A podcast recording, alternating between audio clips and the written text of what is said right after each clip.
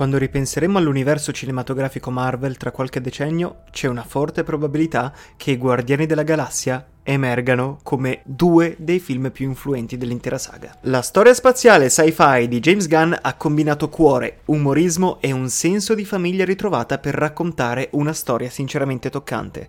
Una storia in cui si sviluppa una vera empatia per un albero senziente, ma già al momento della sua uscita Guardiani della Galassia è stato acclamato come una sorta di rivelazione e la narrazione idiosincratica di Gunn ha certamente influenzato i film dell'NCU che sono seguiti. E allora allora, come si crea un seguito degno e avvincente di Guardiani della Galassia senza semplicemente ripercorrere un terreno già battuto? Entrando ancora di più nell'intimo e nel personale, in quello che in sostanza diventa un film da 200 milioni di dollari focalizzato su un gruppo di protagonisti. Mettetevi comodi perché c'è tanto da dire. Way to go, Tic Tac! Wakanda forever!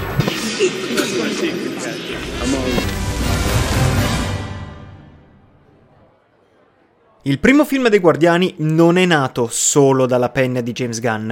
Invece Gunn ha condiviso i crediti della sceneggiatura con Nicole Perman, che ha sviluppato e scritto la prima versione del film. Così, quando è arrivato il momento di realizzare Guardiani della Galassia volume 2, James Gunn ha avuto la libertà di creare il seguito da zero. La data di uscita di Guardiani della Galassia volume 2 è stata annunciata ancora prima che il primo Guardiani della Galassia arrivasse nelle sale, con la Disney che annunciava una data di uscita per luglio 2017 già a partire da luglio 2014, anche se il film sarebbe stato poi anticipato a maggio 2017. Entro un mese e alla luce del primo weekend di apertura dei Guardiani della Galassia, Gunn aveva già iniziato a scrivere il seguito. La cosa che cerchi per tutta la vita sempre stata lì al tuo fianco. Il regista ha ripetutamente sottolineato che la Marvel gli ha dato molta libertà nella creazione della storia, elogiando il loro rapporto estremamente fruttuoso. Secondo Gunn, infatti, hanno instaurato un rapporto davvero fantastico in cui il regista era lasciato estremamente libero e lui ovviamente aveva ascoltato e preso nota di tutte le idee e annotazioni dello Studios. Gunn sembra essere l'unico regista ad aver elogiato la Marvel Studios per il tipo di libertà creativa che gli è stata lasciata per la scrittura dei tre capitoli dei Guardiani della Galassia. Lui ha definito il loro rapporto come un buon matrimonio, in cui c'erano semplicemente degli accordi da entrambe le parti. Mentre James Gunn iniziava a delineare le principali tappe di Guardiani della Galassia volume 2, aveva intenzione di includere il personaggio preferito dai fan, Adam Warlock. Tuttavia il personaggio non ha mai raggiunto la fase della sceneggiatura. James Gunn adora Warlock e lo definisce uno dei suoi personaggi preferiti, ma in tutta onestà dice ha scritto un primo trattamento in cui Adam Warlock aveva una parte estremamente notevole. Era una grande parte all'interno della sceneggiatura che occupava molto minutaggio personaggio, ma ha capito che era un personaggio di troppo. Perciò posticiparlo per il capitolo 3 è stato per lui estremamente pesante e ha e ha preferito concentrarsi su un personaggio come Mantis. Mantis era un personaggio molto più organico nel film rispetto ad Adam Warlock.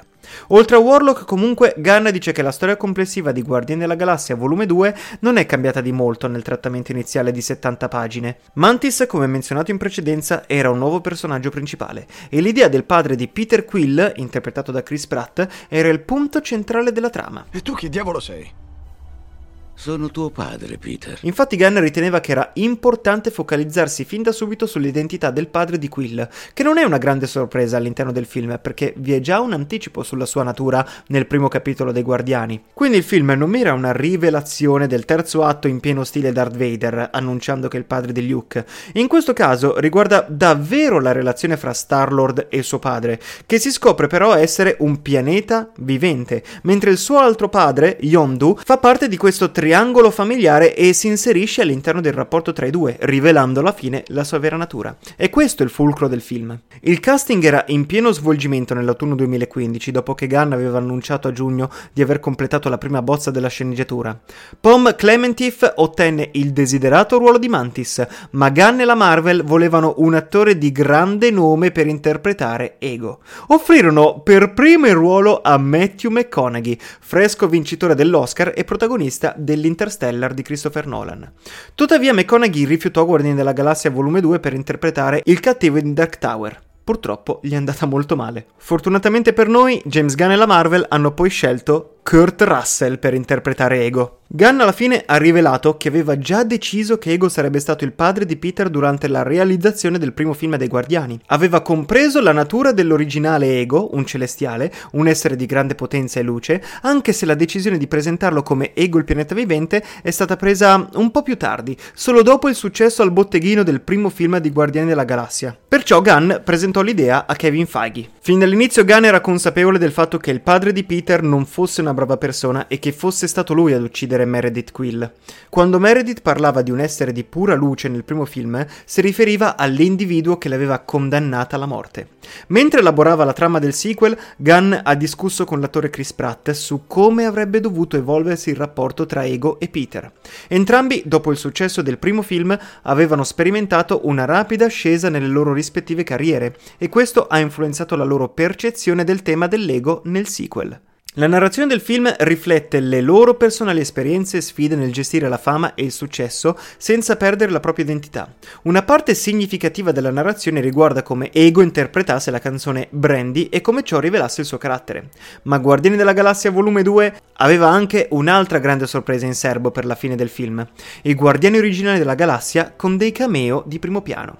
Sylvester Stallone ha interpretato il Ravager Stakar ed era affiancato da Charlie 27, Ving Aleta Ogord, Michelle Yeoh e Martinex, Michael Rosenbaum, e Gunn ha confermato che l'obiettivo era sia esplorare ulteriormente la mitologia del personaggio di Yondu, sia gettare le basi per un possibile futuro nell'MCU. Le scene post-credit erano intese per divertimento e piacere, e Gunn sperava che molti di questi elementi e personaggi potessero alla fine ricomparire in futuro all'interno dell'MCU, su tutti ovviamente gli osservatori. Guardiani della Galassia Volume 2 è uscito nelle sale il 5 maggio 2017 con un incredibile incasso di apertura di 146,5 milioni di dollari, raggiungendo 386 milioni a livello nazionale e 863,5 a livello mondiale. Anche se entrambi questi numeri non sono massicciamente superiori ai totali per i primi Guardiani, ovvero 333 milioni e 773 milioni rispettivamente. Ma in ogni caso sono comunque dei miglioramenti significativi. Infatti la struttura e il tono generale dei Guardiani della Galassia volume 2 hanno sorpreso tutti quanti. La maggior parte dei critici ha ritenuto il film un passo indietro rispetto al primo capitolo e la natura del racconto ha confuso una parte ingente di pubblico.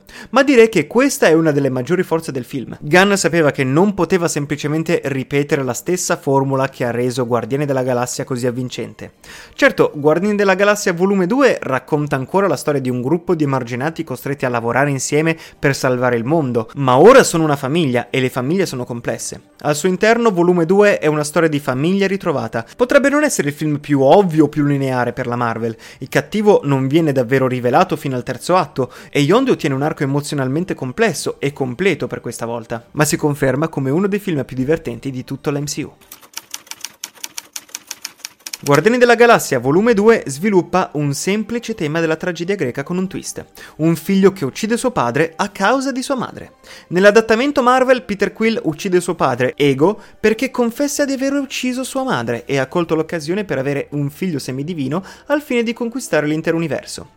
L'esperienza di Edipo era più umana e Peter Quill non ha sposato sua madre, ma tutto ciò ha portato comunque la storia ad un altro livello. Il padre di Peter era un dio che doveva essere sterminato perché la galassia potesse continuare ad essere un luogo armonioso.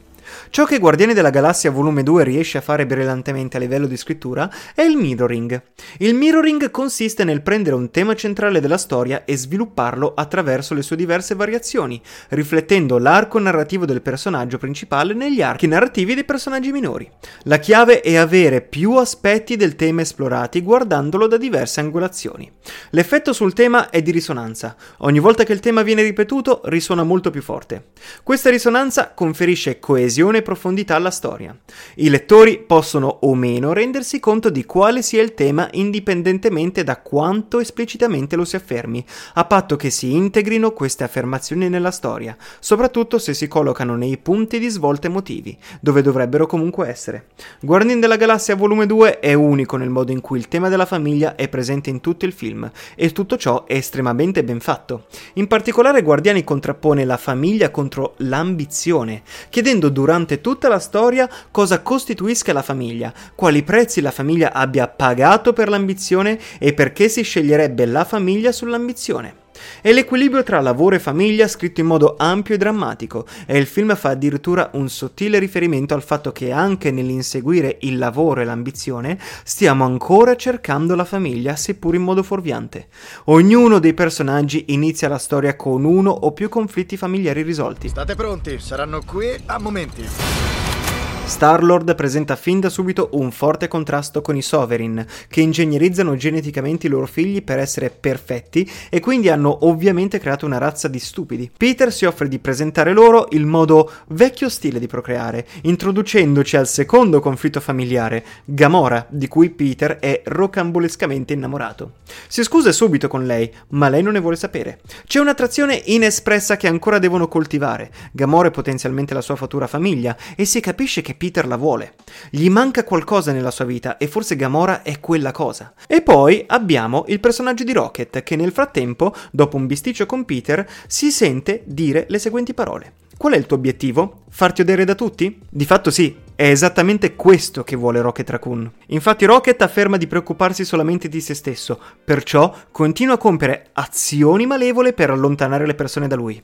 Perché terrorizzato dall'essere parte di questa famiglia che si è scelta, i guardiani? Le sue origini, ovvero l'essere un porcione geneticamente modificato, continuano a perseguitarlo, quindi cerca di dimostrare di essere migliore degli altri, migliore dei membri della sua famiglia adottiva, quindi di Peter e di chiunque altro a bordo della Milano.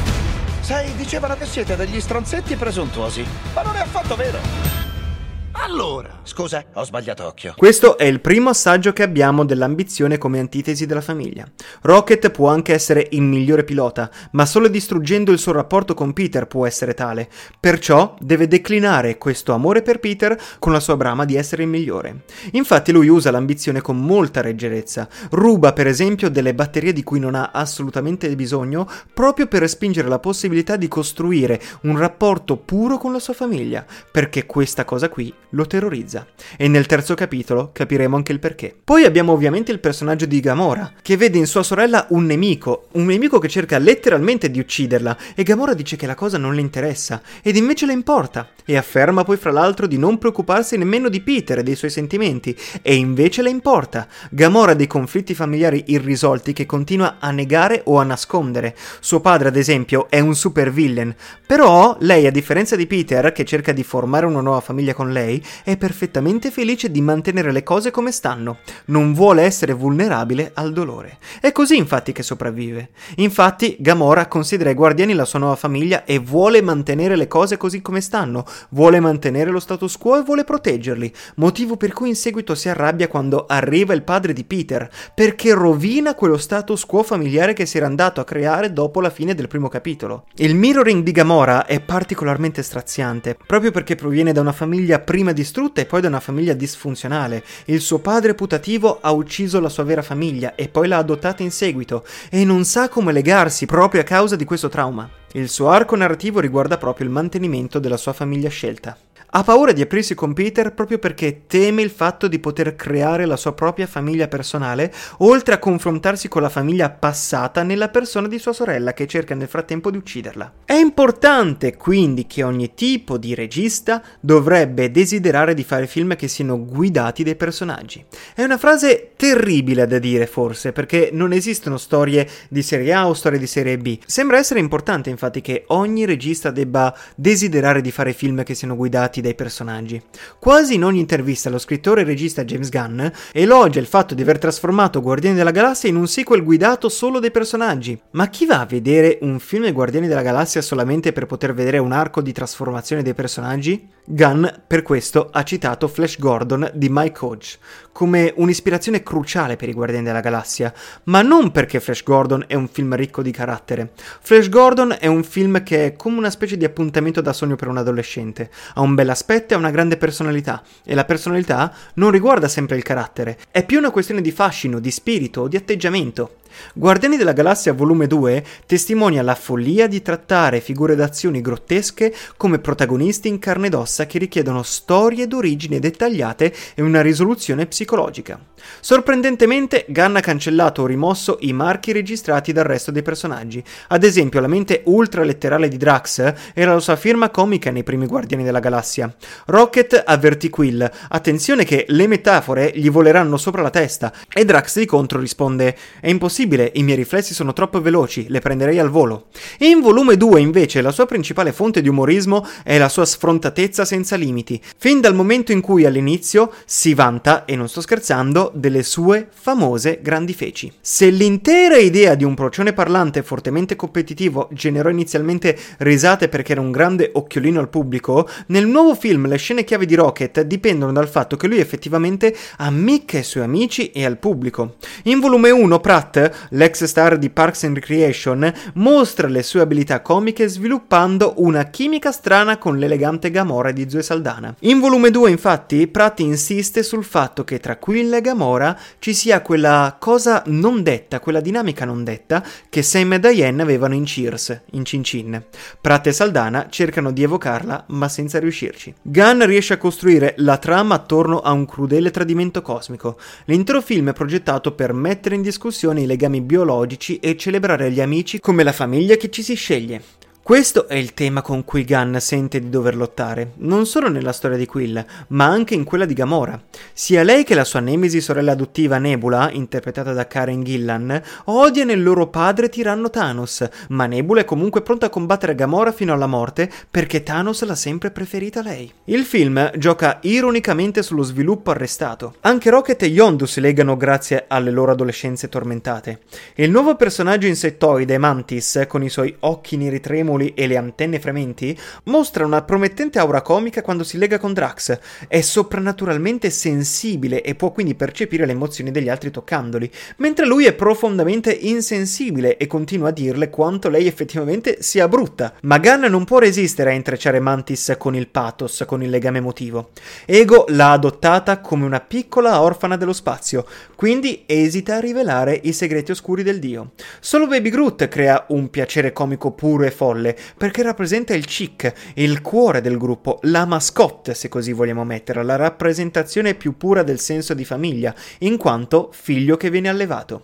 Forse proprio perché è l'unico con un'infanzia non complicata, che sta vivendo la sua infanzia, e quindi semplicemente un rametto, un rametto che ha origine dall'albero precedente. Guardiani della Galassia 2 invoca la parola famiglia per descrivere il suo gruppo principale di alleati, tanto quanto lo fa la recente saga di Fast and Furious. È forse per questo che Gunn ha scelto di assegnare a Vin Diesel il ruolo di Groot? Perché ora i nostri eroi action non possono più limitarsi a considerarsi solo degli amici. Siamo una famiglia.